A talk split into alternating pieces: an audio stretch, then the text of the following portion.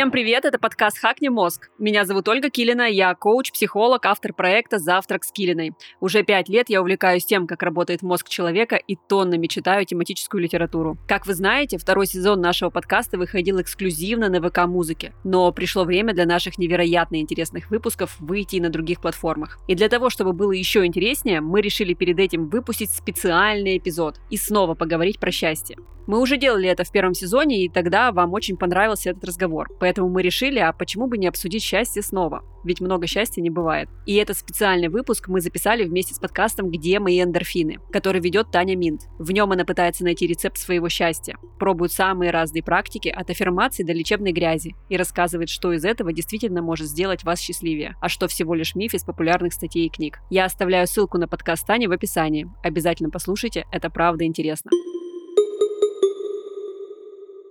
Я рада, что мы с тобой встретились. Я понимаю, что ты знаешь про мозг, кажется, все на свете, поэтому хочу с тобой поговорить о мозге, о счастье, о том, как это все связано. И мой первый вопрос такой: а вот с научной точки зрения, что такое счастье и как вообще это все работает? На самом деле история про счастье это очень субъективная штука, и сколько есть подходов в психологии, столько и трактовок счастья. И то же самое с философией, то же самое там с мозгом и так далее и тому подобное. У меня есть своя версия, которая мне близка, но на самом деле объяснить кому-то, что такое счастье, практически невозможно. Единственное, что можно будто бы сказать так, как, знаешь, говорят о любви, о счастье, о ненависти. Если вы с этим встретитесь, вы это узнаете. И вот эта трактовка для меня как будто бы самая верная, потому что для каждого человека это реально что-то свое. Для тебя что такое счастье, Тань? Я, наверное, для себя могу выделить два таких направления, что ли, счастья. Одно — это а, вот просто если меня спрашивают, счастлива ли я, как я оцениваю оцениваю свою жизнь, да, счастлива ли я в ней. И второе — это счастлива ли я сейчас, вот прямо сейчас в моменте. И что за жизнь, оно как будто бы более постоянное. То есть если не случается каких-то резких перемен или я не захожу в какой-то кризис, то в целом могу отвечать и чувствую так, что, ну, я счастливый человек, я не знаю, я удовлетворена своей жизнью, тем, что я имею и так далее. Вот. А вот с сиюминутными моментами у меня как-то раньше было как будто бы активнее, что ли. То есть они чаще приходили, знаешь, вов, такая радость в моменте. Хотелось бы, конечно, подтянуть эту историю, не знаю как. Ну, на самом деле, ты вот права в этом плане, что счастье, оно, как мне нравится, какая именно мне трактовка нравится. То есть есть же разные. Например, у кого-то счастье — это полная свобода выбора, у кого-то счастье — это может быть какое-то отсутствие несчастья, да, это тоже для кого-то счастье. Особенно это актуально для тревожных людей, например, или депрессивных людей. То есть ты когда понимаешь, что ты сейчас не в этом эпизоде, ты уже тебе хорошо, даже даже просто по факту того, что у тебя нет несчастья, скажем так. И вот эти трактовки счастья, они совершенно разные, но мне нравится такая, знаешь, будто бы двойственная история, где эмоциональная и когнитивная составляющая счастья. Эмоциональная — это интенсивность положительных эмоций, какое-то чувство того, что, например, все хорошо, все классно, все здорово,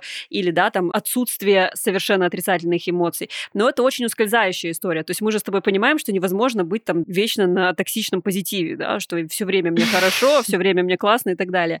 И когнитивная составляющая этой истории — это чувство осмысленности жизни, так называемое, когда мы понимаем наши ценности, наши принципы, мы понимаем, что жизнь разная, в жизни есть взлеты, падения, есть наслаждение, есть боль, и мы как будто бы проживаем эту жизнь осмысленно, понимая, куда мы идем, куда мы движемся, мы делаем эти движения согласно нашим внутренним принципам, нашему внутреннему компасу, не предавая себя. И тем самым тогда мы можем как будто бы растянуть это счастье, при этом постоянно фиксируясь в моменте. Потому что когда мы еще и как будто бы в прошлое уносимся постоянно, а надо было сделать по-другому, или ай-яй, как плохо, что так все произошло, или в будущее, например, тревожимся о том, что может случиться. Очень сложно испытывать счастье. Счастье, оно же прямо как будто бы, ну вот сейчас, да, то есть вот сейчас это вот история про то, что мы внутри момента, и мы чувствуем, что мы живем согласно себе, в согласии с собой, и при этом испытываем какие-то положительные эмоции, при этом испытываем отсутствие отрицательных эмоций хотя бы вот так вот в моменте, да, но при этом не убегая от них, потому что иначе каждый, не знаю, поворот на дороге будет тебя выбивать из колеи. И тогда мы можем как-то вот, будто бы подсобрав это все понять, что, блин, да, вот какой бы ни была моя жизнь, в ней, вот в этой вот дурной какой-то, я не знаю, несправедливой может быть, иногда, какой-то совершенно странной или, наоборот, совершенно потрясающей вот в этой вот своей жизни, которую я сам для себя создаю и которая течет вокруг меня, вот я счастлив. Но тут как бы нужно прикладывать э, усилия, скажем так. И эта история про то, что можно реально натренировать себя, чувствовать поток этой жизни и понимать, что, блин, да, бывает так, бывает так, но при этом я внутри себя окей, мне хорошо, я достаточно счастлив. Но, конечно, постоянно это достаточно сложно испытывать. То есть это практически невозможно. Я думаю, даже сто процентов невозможно все сто процентов времени делать это. То есть счастье — это такое понятие довольно спутанное, для каждого свое, и может быть каким-то эмоциональным здесь и сейчас, и может быть как э, результат работы, осознания вообще того, что происходит в жизни. Короче, вот так просто и не скажешь.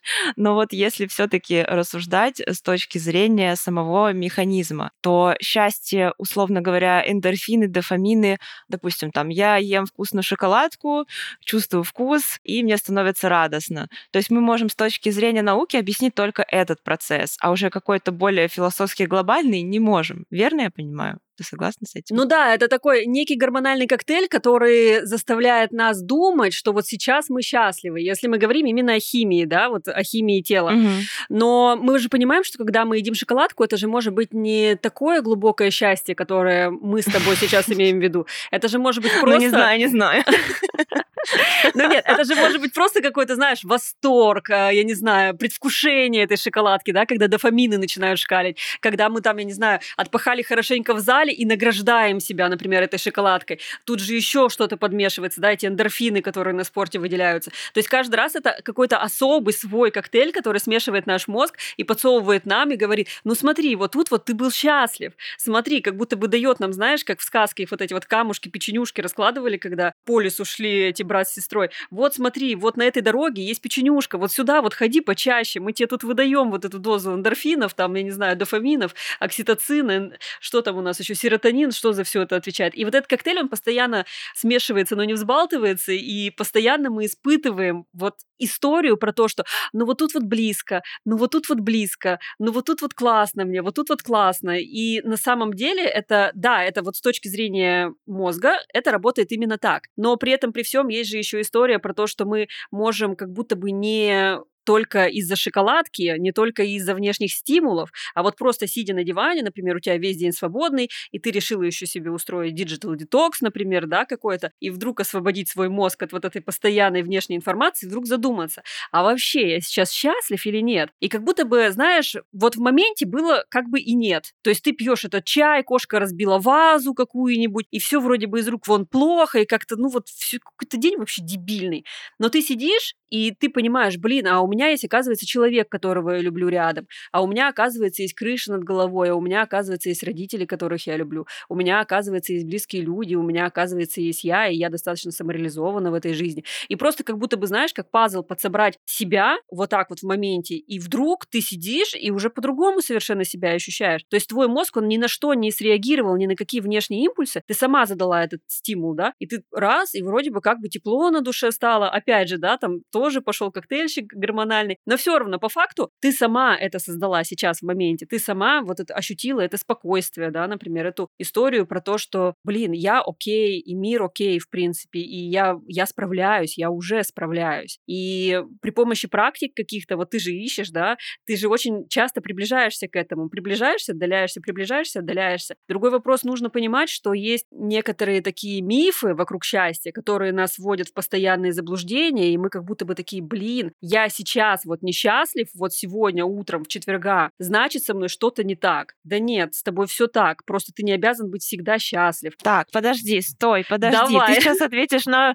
все мои вопросы, а я не успею их задать. Давай постепенно. Давай, давай, давай. Ой, вот. я, я обожаю вот так вот поболтать на эти темы, так что это, давай, стопори меня. Вот если брать э, эти два состояния. Одно такое супер эмоционально импульсивное и, так скажем, лежащее в зоне каких-то плоских желаний, вроде, там, не знаю, поесть и стать счастливым, или, я не знаю, там, потрахаться и стать счастливым, или что-то типа того, то вот именно вот этот механизм просто вот такого вот простого, доступного получения этих положительных эмоций, он вообще, что это за механизм, для чего он нам нужен был изначально, как-то для для выживания или для чего? Слушай, на самом деле все, что странное происходит с нами, казалось бы, нелогичное и очень тупое, да, я показываю кавычки сейчас, вы меня не видите, только слышите.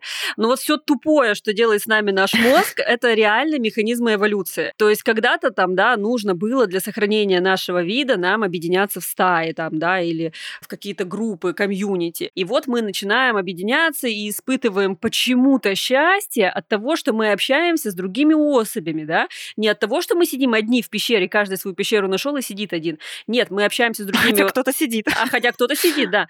Э, мы общаемся с другими особями, да, там у нас э, обнимаемся с ними, у нас окситоцин пошел, пошел, пошел. Вот вроде бы состояние счастья. Нас как будто бы эволюция подкормила этой, да, печенюшкой, такая показала, вот смотри, вместе здорово. Вот смотри, запасаться жирным и сладким в свое тело закидывать, чтобы пережить зиму потом. Здорово. Давай я тебе вот сейчас это докажу на уровне гормонального коктейля, который ты сейчас испытаешь, и вот тебе сейчас будет счастье. Поэтому смотри, кушай сладкое. Сладкое здорово, дает энергию, ты не вымрешь. Да, там то же самое с сексом. Секс здорово, смотри, ты можешь дальше размножаться, и вот твой ген будет дальше уходить э, по поколениям, и дальше там, да, продолжать, продолжать, продолжать свою какую-то историю. Вопрос. Да. Ты считаешь, э, как вот эти старые механизмы, условно говоря, древние, которые были нам нужны, они уже себя изжили, и нам нужно стараться как бы от них отойти и не таким образом получать это свое счастье, а каким-то другим, более осознанным, или и то, и то хорошо? И вот твое отношение к этому какое? Слушай, мне кажется, то и то хорошо, как бы очень сейчас э, глупо отрицать прелесть э, каких-то сиюминутных благ, типа печенюшки, секса или,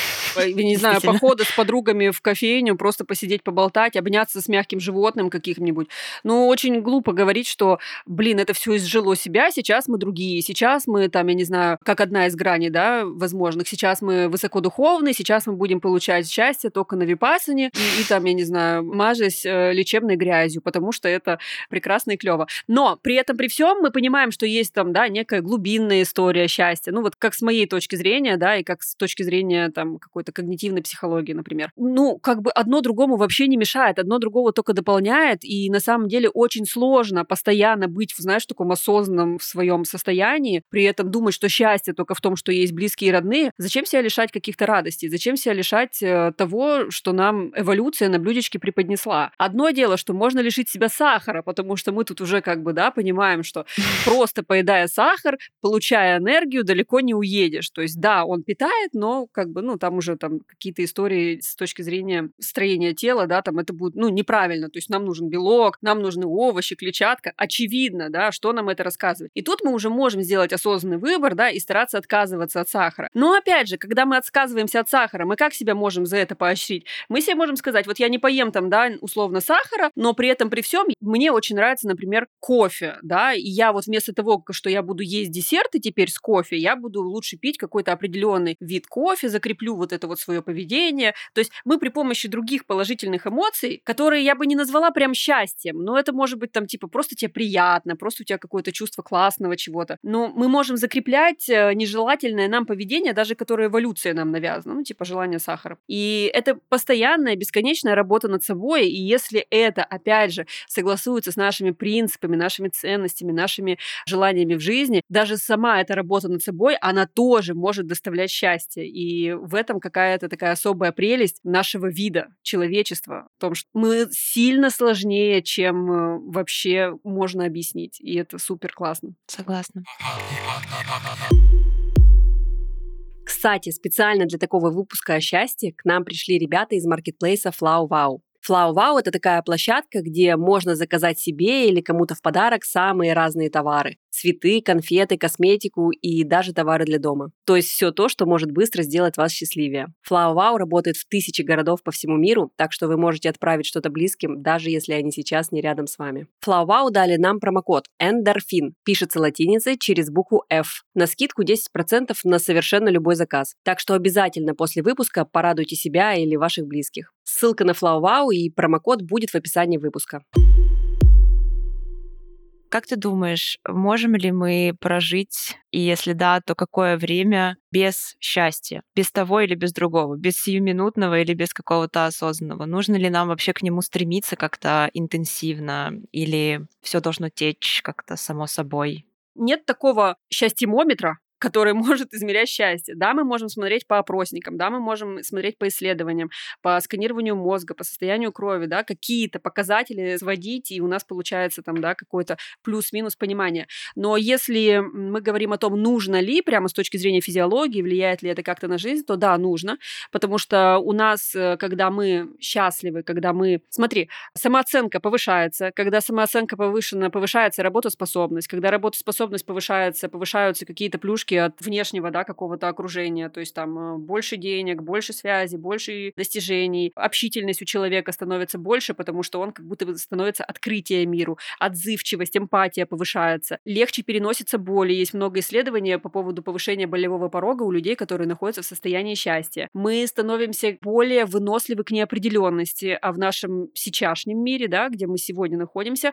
это одна из самых ключевых э, историй, которая может выбить нас из колеи, то есть уровень выносливости к неопределенности. Вот мы к ней начинаем больше и адекватнее относиться, больше приспосабливаться, да, адаптивность увеличивается, мы становимся более стойкими в критических ситуациях, и это все как бы, ну, не может не влиять на наше здоровье, нашу жизнь и так далее, просто потому что это как будто бы происходит такой некий комплекс. Было исследование, где взяли записи у 180 монахинь, которые жили в монастыре, они были в одинаковых условиях, они проходили эту службу всю свою жизнь, и вот всю свою жизнь посвятили служению этому монастырю, и при этом они вели некие дневниковые записи, где потом это все могли транскрибировать, и они увидели, что монахини, которые вели дневники, где был более положительный и позитивный взгляд на мир, а я напомню, они были в одном помещении, они были внутри одной среды, то есть это не было такое, что там, знаешь, они там взяли 180 монастырей, одни с южного побережья, другие с северного полюса. Нет, это один монастырь и 180 монахинь. И в долгожителях остались те монахини, которые более положительно смотрели на жизнь, более позитивно смотрели на жизнь. И это вот история про то, что они были действительно счастливы в своем служении, они были счастливы в своем монастыре, и они дольше прожили при одинаковом питании, одинаковом водном балансе, одинаковых погодных условиях, то есть при всем одинаковом. И выборка 180 это достаточно большая выборка, но не самая большая, и есть потрясающие исследования. Есть даже на самом деле на русском языке переведенная конференция TED Роберта Уолдингера. Он уже четвертый человек, он стоит на сцене, он уже в годах, прям сильно поживший мужчина, и он говорит, что он уже четвертый человек, преемник этого исследования, который продолжает его вести. Рассказываю, почему так произошло, почему он четвертый. Потому что это самое долгое исследование счастья, которое провели в мире. Оно длилось 75 лет, оно началось в 1938 году, оно не остановлено, оно началось с выборки в 724 мужчины, и сейчас его продолжают около 2000 детей этих мужчин. То есть это, знаешь, такой бесконечный цикл, где исследуют этих мужчин. 38 год. Называется оно «Гарвардское исследование по развитию личности». Они хотели понять, что вообще влияет на нашу личность и как люди будут взрослеть, как люди будут приходить в свой преклонный возраст, как люди будут в старости себя вести. И они взяли две группы. Одни были гарвардские студенты Гарвардского колледжа именно. И это был период, когда они заканчивали этот колледж. Это была Вторая мировая война. Большинство из них пошли потом на фронт. И вторая группа вот из этих 724 это были мальчики из бедных районов, вообще совершенно неблагополучных. Они специально взяли две противоположные выборки для того, чтобы посмотреть Гарвардский колледж мальчишки, да, ну как молодые люди, и мальчишки, которые там вообще по улицам бегают, у них ничего нет совершенно, и как это потом было. Они заполняли анкеты 75 лет, всю свою жизнь, раз в два года. К ним приходили эти ученые и брали у них кровь, изучали их медкарты, сканировали их мозг. Постоянно у них были какие-то опросники, потом они подключили туда их жен, потом они туда подключили их детей. Короче, они выявили, что на самом деле влияет на наше счастье. И причем выборка была потрясающая в том плане, что там у них были, там, я не знаю, инженеры, механики, президент Америки один попал в эту выборку. И на самом деле просто весь спектр общества они изучили на этом исследовании. И они поняли, что единственное, что делает людей счастливым, не только по опросникам, но и по исследованиям, по анализам и по всему, это хорошие отношения с другими людьми. Вот это единственный фактор, который реально дает нам ощущение счастья. И он как будто бы бьется еще на три подкатегории. Это хорошие отношения, это значит, что мы создаем вокруг себя некое комьюнити, некое общество. Не обязательно, знаешь, это будет там комьюнити, которое участвует в наших программах. Да, да. Это может быть жена, у жены был брат, а у меня был тоже брат, и вот у нас теперь дети, а у детей внуки, и вот они вот все так живут. Первое — это создание вот такого небольшого комьюнити, даже если это комьюнити из тебя и твоей жены. Второе — это качество отношений, потому что мало быть внутри этого сообщества, нужно, чтобы сообщество на тебя влияло положительно, потому что если они находятся в браке, который трещит по швам, и где мужчине или женщине плохо в этих отношениях, где все всегда страдают, то развод и жизнь в одиночестве — это лучше, чем такие отношения. Но при этом, при всем, даже если плюс-минус у тебя хорошие отношения с собой, и есть партнер, с которым тебе еще хотя бы чуть-чуть лучше, это лучше, чем быть одному. То есть как бы вот, вот такая градация. То есть у тебя должно быть хорошее, прекрасное качество этих отношений. То есть просто быть в отношениях этого мало. И третий фактор — это когда вы в отношениях можете положиться друг на друга. То есть когда вы доверяете друг другу, если тебе плохо, другой тебя подхватит, если другому плохо, ты его подхватишь. То есть вот эта вот история про то, что это сложно, это неизмеримо, это трудно, это непонятно, но это вот эти вот именно хорошие отношения и дают ощущение счастья. И вот дожив до вот этих вот преклонных лет, эти люди, которые 75 лет проходили это исследование, не было практически ни одного ответа, что это материальные ценности, что это какая-то история с тем, что я повидал мир, какая-то история с тем, что я нажил вот это, вот это, вот этого добра, которое с собой не унести потом. Это все было про отношения. И сейчас следующие там, да, поколение этих э, мужчин и женщин уже, потому что они некоторых жен включили в это исследование, оно уже тоже участвует в этом исследовании. Мне кажется, будет очень интересно посмотреть на дальнейшую выборку, вот именно наше время, что людей делает счастливыми. Осталась ли там вот эта ценность отношений и так далее и тому подобное. Поэтому вот эти вот отношения, вот эта вот история про то, что мы об кого-то делаемся счастливее, это на самом деле очень важно, и это то, во что стоит вкладывать как будто бы свое время для того, чтобы приблизиться к этому ощущению счастья. Такое вот было исследование. Это, это мне кажется, просто потрясающе. Вот я его обожаю просто, это исследование. Ну как так да. можно вообще? 75 лет это изучать офигенно. людей. Да. Ты много чего сказала. Давай чуть-чуть подытожу, чтобы мы зафиксировали этот момент. Давай. Я спросила у тебя, нужно ли стремиться к счастью, и ты ответила, что однозначно да. Если вы хотите там быть здоровыми, жить долгую жизнь, хорошо себя чувствовать, не знаю, хорошо относиться к себе, иметь классную самооценку, поиски счастья — это круто. И я тут занимаюсь вообще-то не фигней какой-то, делая всякие эксперименты в поисках того, что бы еще могло сделать меня счастливыми. В общем, ребята, если вы такие, блин, что-то моя жизнь какая-то странная, поищу-ка я счастье, это класс, это очень хорошее намерение. И второй момент, э, что действительно счастливыми нас делают отношения. Делаю призыв для социофобушков не перебарщивать, но все таки выходить из своей пещерки и пытаться выстраивать какие-то отношения, создавать комьюнити. Это не комьюнити какое-то должно быть особенное и большое, а просто круг близких людей, на которых можно положиться. Верно я все поняла? Так делаем. Да, делаем так. Супер супер. Но при этом, при всем тоже, да, следим за собой. То есть ты хорошо сказала про социофобушков. Если вам да. сейчас, например, это некомфортно, вы понимаете, что вы не готовы выйти в какой-то большой мир и встречаться с 50 людьми, ну и не надо, да. У вас, может быть, есть uh-huh, сестра, uh-huh. у вас, может быть, есть какой-то, ну, совершенно близкий человек, который с вами с рождения, там, да, или какой-то, я не знаю, партнер ваш, или это ваша одна единственная подруга, но просто не надо лишний раз замыкаться дома, а позовите ее к да. себе домой и посмотрите фильм вместе, потому что что это действительно важно. Это та история, которую мы сейчас э, с приходом гаджетов, с приходом интернета очень часто игнорируем, потому что как будто бы, ну мы же общаемся вроде бы там, да, постоянно в мессенджерах, ну что нам как бы встречаться еще каждый раз? Но это действительно важно, и это немножечко обесценено, как по мне, в нашем времени. Да, согласна. Это прямо важно, ребят, обратите внимание. Да, не обязательно быть королевой вечеринки, Вообще нет. чтобы быть счастливой. Конечно. Да, но человек не был создан для того, чтобы всю жизнь провести абсолютно абсолютном одиночестве и не делиться ни с кем, абсолютно ни с кем своим внутренним миром и переживаниями. Это очень важно, я согласна с тобой. Зависит ли уровень счастья от наследственности? Потому что, потому что, например, за синтез нейромедиаторов отвечают гены. Да. Э, количество этих генов определяется наследственностью. Да, и мало того, и депрессия считается уже тоже историей, которая может передаваться по наследству. И когда мы находимся в депрессивных эпизодах, если вдруг вы склонны к этому, то это тоже очень сложно испытывать счастье и невозможно испытывать счастье в эти моменты. И все истории, которые откладывают у нас какие-то отпечатки именно с точки зрения генов, они подтверждены. И есть концепция так называемая пирога счастья. Пирог счастья — это как будто бы мы смотрим на пирог сверху, и на самом деле это не что иное, как круговая диаграмма. И вот когда э, мы смотрим на этот пирог сверху, пирог счастья, у нас половина пирога, 50% пирога — это история про наследственность и гены. То есть это некий базовый уровень счастья, который мы с вами испытываем. То есть я один базовый уровень счастья испытываю, Таня другой базовый уровень счастья испытывает, вы третий. Что такое базовый уровень счастья? Давайте мы остановимся, с этой половинкой пирога разберемся. Базовый уровень счастья — это концепция, которая проще всего объясняется таким экспериментом, который проводили вообще неоднократно, и вы можете увидеть это, услышать, что когда люди выигрывают в лотерее или терпят колоссальные катастрофы в своей жизни, именно катастрофы, авиакатастрофы, автомобильные катастрофы, когда люди лишаются конечностей, это один спектр, и люди, которые выигрывают в лотерею, это другой спектр, большие деньги. Не в смысле, что они в Новый год закрасили и 100 рублей выиграли.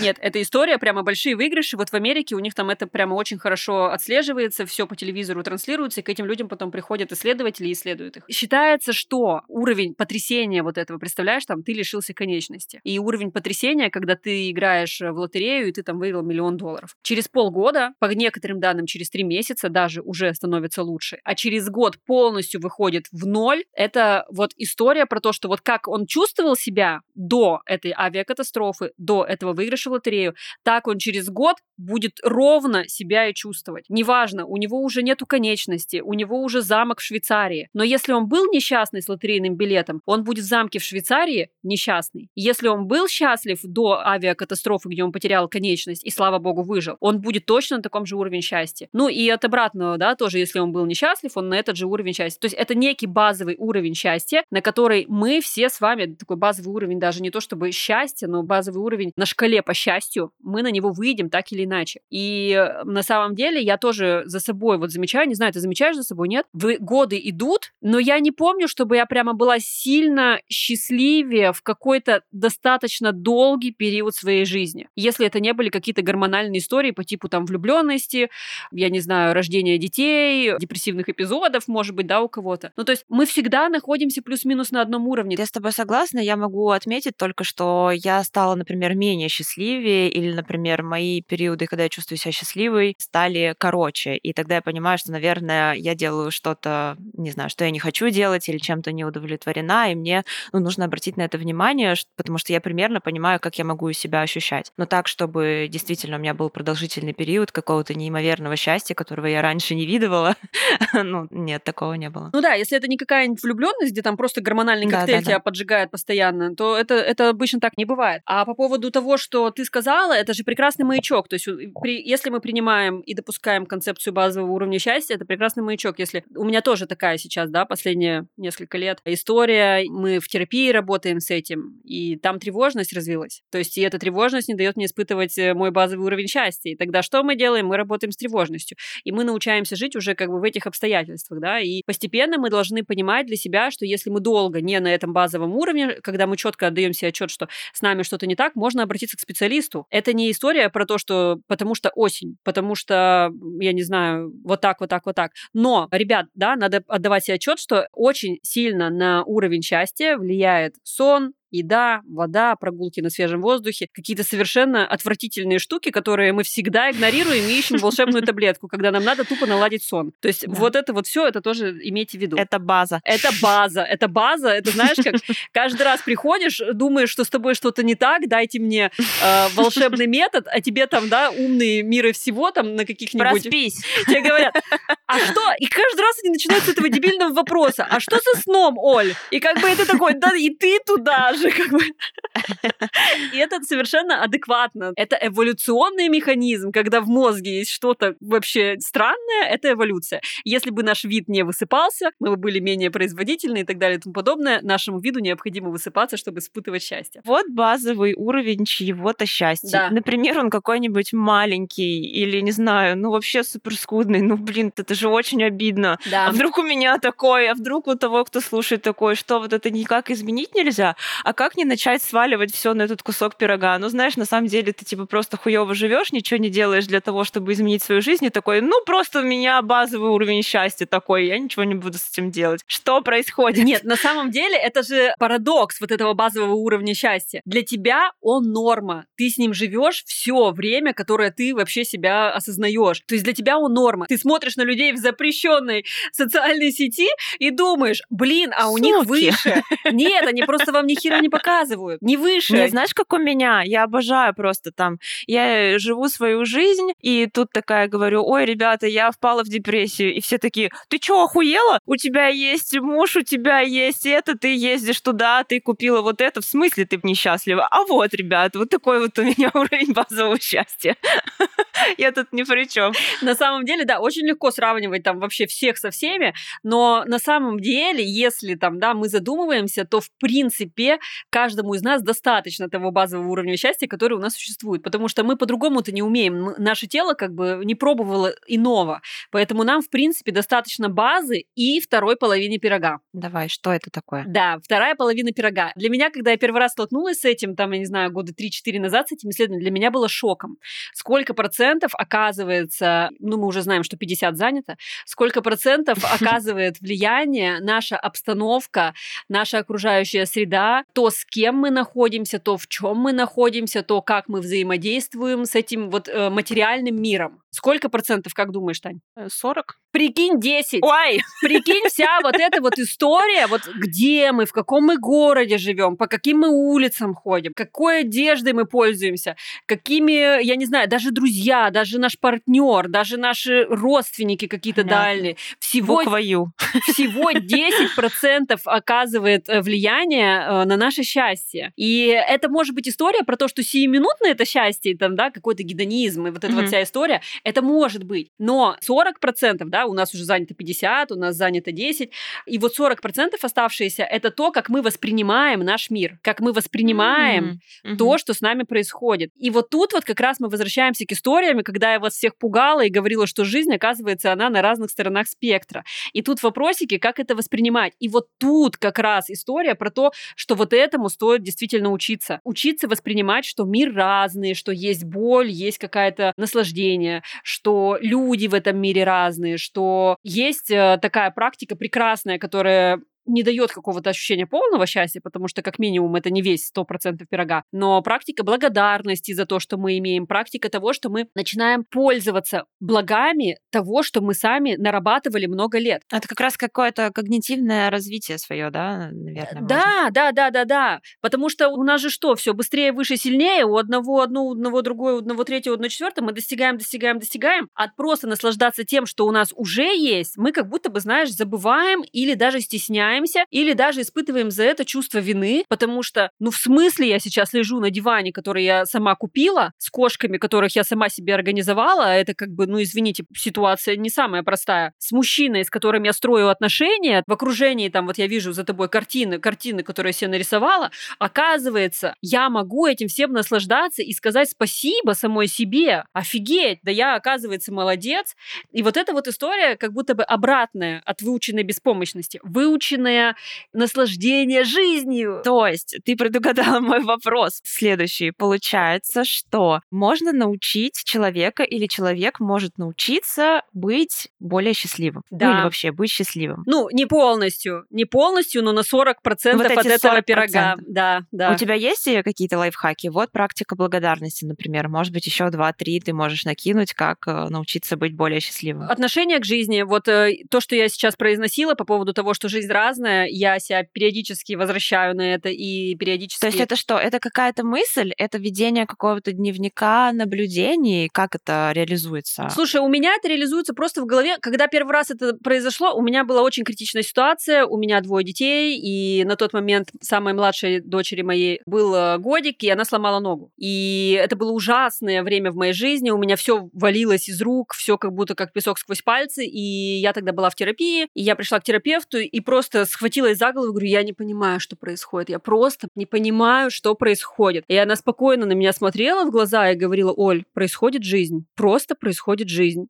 она разная, и ты уже справляешься. И вот это вот ощущение, что происходит жизнь, в котор... с которой я, ну, худо-бедно, как могу, но справляюсь, оно просто как будто бы красной нитью начало вот уже, получается, года два с половиной, три, оно идет как красной нитью, оно идет сквозь мои проекты, сквозь меня. То есть это история про то, что, ну, жизнь, она происходит. Она реально, черт Она побери, разная. разная. Дерьмо случается, Дерьмо бывает случается, тяжело. да, и это нормально. Вы просто берете паузу и просто или оплакиваете, если надо оплакать какую-то потерю. И я сейчас даже не говорю о потере чего-то живого, а там иногда и кошелек потерял, и ты как бы весь в ужасе и в панике, потому что там права у тебя, и надо это все еще восстанавливать. Это история про то, что жизнь разная, и вот это вот осознание того, что она разная, не зацикливание на проблемах, мы можем о них думать, мы можем их горевать, э, мы можем их э, проживать, но зацикливаться и думать, что у нас черная полоса, у меня теперь вообще никогда не будет никакого счастья. Ну нет, ребят, вот поверьте, на базовый уровень счастья вы как минимум через три месяца уже начинаете возвращаться, а через полгода-год вы вообще уже будете в том же состоянии, что были еще вчера, когда вы, вам казалось, что все хорошо. То есть эта история, она, как сказать, в мозг просто нужно ее подселить, эту идею, и будет попроще, как будто бы. Ну, то, что ты говоришь, мне кажется, там многое перекликается как раз-таки с вот этими ошибками мышления. Это что рассматривает когнитивная психология, типа катастрофизация, черно-белое мышление, знаю, там, чтение мыслей и всякое такое. Есть ли у тебя рекомендация людям познакомиться с этим, те, кто хотят влиять на вот эти 40% своего отношения вообще к жизни и к вещам? Слушай, на самом деле, да, когнитивные искажения — это такая история, кто не знает. Когнитивные искажения — это то, что выдает нам наш мозг за правду, что на самом деле этим не является. Например, Автоматически и очень быстро. автоматически, и очень быстро, и вы это не контролируете, и это совершенно... Вот это можно отследить просто везде. Вот если вы вдруг это изучите и начнете на это обращать внимание, вы увидите это везде. Например, я сейчас самую банальную, тупую скажу, которая будет показывать. Все мужики козлы, да, кто-нибудь вам скажет. Ну реально все? Ну нет, ну не Вот все. прям все. Вот прям все до единого. Ну нет. А бабы дуры. Да, Прям все, и даже ты. Да, или, например, там, я не знаю, вы разговариваете со своими родителями по телефону, и они говорят, ну вот всегда ты так. Ну вот прям вот всегда, ну нет. И вот это вот всегда, никогда, все, никто, это раз. Потом история про то, что, а что обо мне подумают, да, и что ты чего-то должен кому-то, кто-то о тебе там что-то думает. Ребят, никто ни о ком не думает. Все думают только о том, что обо мне подумают. То есть каждый долбанный человек на этой земле, он реально парится только о том, о чем ему подумает. До вас вообще ему нет дела, поверьте. А если и есть, это на три минуты. То есть как бы можно пережить. И все, то есть, да. Какие еще бывают у нас истории, когда мы начинаем предсказывать будущее? Я сейчас сделал так, и значит потом будет так.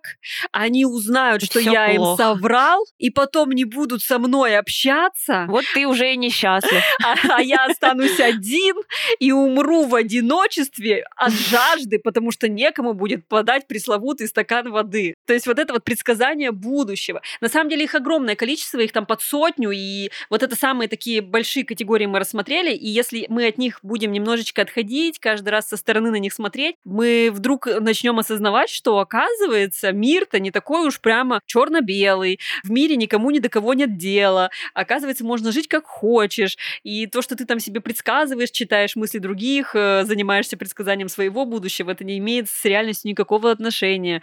Просто у кого-то что-то сильнее фонит одно, например, что обо мне подумают другие люди, у другого фонит что-то другое, например, предсказание. Вот у меня предсказания фонят вообще капец. У меня я просто могу развернуть любой свой косяк до того, что просто земля схлопнется, просто потому что я забыла написать письмо кому-то. Ну просто все, я, я могу так катастрофизировать и вот унестись. Это моя история, моя остановочка, как говорится. Поэтому когнитивное искажение, это да, это тоже влияет на наше восприятие мира. Блин, все это, конечно, вот классно звучит, блин, но Мгм. вот так много всего, с чего начинать? Нужно с одной какой-то, одну какую-то приоритетную штуку себе выбрать и начать э, с ней работать. Как вообще определить, что нужно делать? Вот, например, сейчас слушает нас какой-нибудь человек, он такой, да, мне не хватает там жизни счастья сейчас. Вот что ему делать в первую очередь? Наладить сон.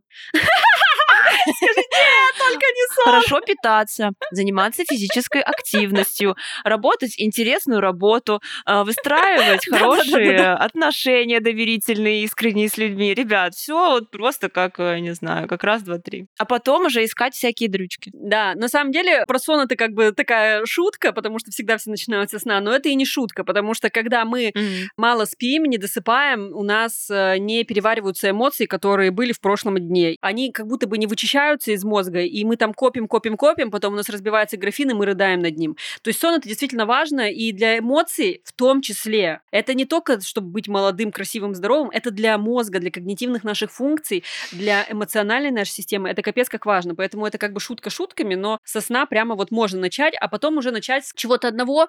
И главное, не очень сложного. Ну вот попробуйте с практики благодарности. Ну или что-то, что вам отозвалось в нашем эфире сегодня. Бывает же так, что что-то отзовется как бы, и вот просто начните это делать. Не начинайте, пожалуйста, ни с чего материального в том плане, что вот сейчас я куплю себе новую кружку, и будет мне счастье. Это всего 10%. Вы же помните, вся эта кружка, это брендовая сумка, это машина, на которой вы ездите, это даже город, в котором вы находитесь, это 10%. История про то, что как вы воспринимаете этот мир, как вы воспринимаете то, что вот вы здесь и сейчас. На самом деле у нас еще счастье, оно же в моменте, и если мы себя будем отслеживать, например, поставим хаотично таймеры 5 раз в день, которые будут у нас на часах или на телефоне звенеть, мы увидим, что каждый раз, когда звенит этот таймер, мы можем обращать внимание, о чем мы думаем. Ну, типа, вот он звенит, и вот о чем я только что думал. И, э, скорее всего, вы были либо сильно в прошлом, либо сильно в будущем. То есть вы либо что-то там планируете слава богу, если вы планируете. Но если, например, я беру у себя, то, скорее всего, я тревожусь по поводу того, что у меня что-то не получится или наоборот получится, и как тогда будет. А что касается прошлого, да, надо было мне сделать так, или почему я вот так вот не сделал чувство вины, или там, да, например, а вот у нее так, там, да, а у меня так, надо было, там, да, или надо будет. А когда мы включаемся в нашу жизнь, когда мы осознаем себя внутри момента, вот тут история про то, что мы как будто бы отбрасываем вот эти две штуки и начинаем немножечко фиксироваться в том, что есть сейчас. И вот тут, когда мы фиксируемся в том, что есть сейчас, мы уже можем сделать выбор. А как я хочу себя сейчас чувствовать? А как я хочу воспринимать жизнь? Потому что мы же все на когнитивных искажениях, все на автомате, все на каких-то таких вот просто как живем на автомате. Где год потерялся, непонятно. Когда мы осознаемся, мы понимаем, что вот, оказывается, можно так. Плюс ко всему, история же еще про... Мы не забываем, с чего мы начали, что счастье — это когда мы идем к своим целям, со своими ценностями, согласно своим принципам, когда мы не обманываем себя, когда мы делаем то, что нам действительно хочется делать. Можно вот в эту сторону подумать. Может быть, у вас есть какая-то цель прекрасная, с которой вы хотите поработать, и каждый день, выполняя маленькие шаги к ней, вы можете к ней приближаться и ощущать такой глубокий уровень счастья уже. Ну, более глубокий, чем, например, сейчас. Давай мы с тобой уже скоро сейчас совсем подытожим, но перед этим я хотела тебе еще задать вопрос. Он такой, может быть, сложный для многих. Когда происходит э, в мире, а в последнее время в мире происходит много всякого дерьма, и когда это дерьмо происходит, и всем с этого грустно, плохо, много страданий, переживаний, можно ли в эти моменты делать себя счастливым, вообще чувствовать счастье, потому что я заметила, что и у меня такое было, и многие мне говорили, что когда глобально происходит что-то плохое для людей и для мира, то становится очень тяжело видеть в чем-то смысл в своей работе, не знаю, радоваться, делать какие-то покупки. Ну, в общем, все это обесценивается, да, такие простые мелочи жизненные, там, в духе, а зачем идти в кафе и там как-то хорошо проводить время, когда вокруг столько страданий. Что бы ты могла сказать на этот счет? Это окей, не окей? Как вообще с этим жить, быть? Помогает это или не помогает? Ну, на самом деле тут такая история всегда, знаешь, типа, как будто бы люди просят разрешения на это. А можно ли мне быть счастливым? И люди, которые несчастны в этом моменте, они обычно не просят этого разрешения, им просто сейчас плохо, да. А люди, у которых пробивается какая-то искра надежды, какая-то история про то, что вот этот огонек, он еще не угас, они такие, а вообще можно? Или это неправильно, я буду за это испытывать чувство вины? Вот мое мнение, давай так, это только мое мнение, но я считаю, что нужно, потому что если мы рассматриваем мир как мы любим, с точки черного-белого, добра и зла, и счастья, и внутренний вот это вот покой, и внутренняя эта история про то, что, блин, я счастлив, я реально счастлив. Это явно сторона добра. То есть это, это явно про добро. И это явно про то, что мы можем это пронести в себе, даже несмотря на самые сложные обстоятельства. Мне очень нравится цитата, что не каждый добрый человек счастлив, но каждый счастливый человек добр. Да, и на самом деле, чем больше будет в мире счастья, чем э, больше будет вот этих огоньков, которые не угасли внутри нас, чем больше будет вот этой надежды, тем, как я уже сказала, будет больше уровень эмпатии, больше уровень сострадания, больше уровень того, что плохое — это действительно плохо, а хорошее это действительно хорошо. Чем больше будет вот этой вот осознанности и внутренней честности с собой, тем целому миру будет как будто бы лучше. Поэтому я считаю, что даже в сложные времена, а тем более в сложные времена, как на мой вкус и на мой взгляд, мы обязаны хранить в себе вот это вот... Быть счастливыми. Быть счастливыми. Это не должно быть токсичным позитивом. Это не должно быть, ребят, вам всем плохо, а я в кафе ем круассан. Но какое-то внутреннее, вот это вот внутри себя оставаться человеком, оставаться человеком, который стремится к счастью, который стремится к любви, к добру, которого делают счастливым даже какие-то мелочи, который когда он счастлив, мы же еще и замечаем вокруг добро. И несем его. И несем его дальше, передаем, да. То мне кажется, что это прямо не то чтобы можно, это нужно. И за это не стоит испытывать чувство вины, и это, это самое прекрасное, что мы можем сделать вот в этом во всем безумии, которое творится. Особенно, если рядом с нами другие люди, где бок о бок, где мы их этим добром тоже можем немножечко обогреть, согреть, растопить их сердечки и дальше, дальше, дальше, чтобы это пошло по цепочке. Я с тобой прям очень-очень-очень сильно согласна согласна и поддерживаю твою точку зрения. Это были все вопросы, которые я хотела тебе задать. Спасибо большое, что ты на них ответила так подробно. вот, и я думаю, что все точно все поняли. Мне было интересно тебя послушать. Хочу всем напомнить, что стремиться к счастью — это круто и хорошо, что невозможно испытывать перманентно ощущение счастья и быть расстроенным, злым. Это абсолютно нормально, что дерьмо случается, и жизнь происходит, что все меняется. Это тоже абсолютно нормально. И обязательно ищите свое счастье и не забывайте о том, что счастливым быть можно и нужно, и нужно дарить счастье другим людям. Ребят, вот э, вы спрашивали практику. Невозможно дать какую-то одну практику, потому что я не понимаю, что счастье для вас. Если вы себе честно ответите на вопрос, что для вас счастье, если вы себе дадите время на раздумье, если вы поймете, что оно вам действительно нужно, и вы готовы к этому стремиться, выберите одно дело и сфокусируйтесь на нем. Мне очень нравится книжка. Есть такая автор, ее зовут Гретхен Рубен. У нее есть э, книжка, которая называется называется проект счастья. Она там, знаете, что сделала? Она поняла, что она счастлива, но как бы как будто бы чуть-чуть меньше, чем обычно. И она отвела себе год на то, чтобы достигнуть обратно своего состояния счастья. И она выписала сферы, в которых она хочет развиваться. И там были, ну, типа, свое физическое здоровье, отношения с мужчиной, отношения с работой, отношения там с этим. 12 сфер, в которых она, по ее мнению, если она будет развиваться, она будет счастлива. И она начала каждый месяц работать над одной из этих сфер. Естественно, в первую очередь, на что я тоже вам советую обратить внимание, это сфера своего физического здоровья. Я не призываю всех идти и тягать штанги в зал. То есть это сложно. Это я призываю. Это, это Таня призывает. Это сложно. ну, хотя это уже не сложно, уже есть онлайн, да, у нас.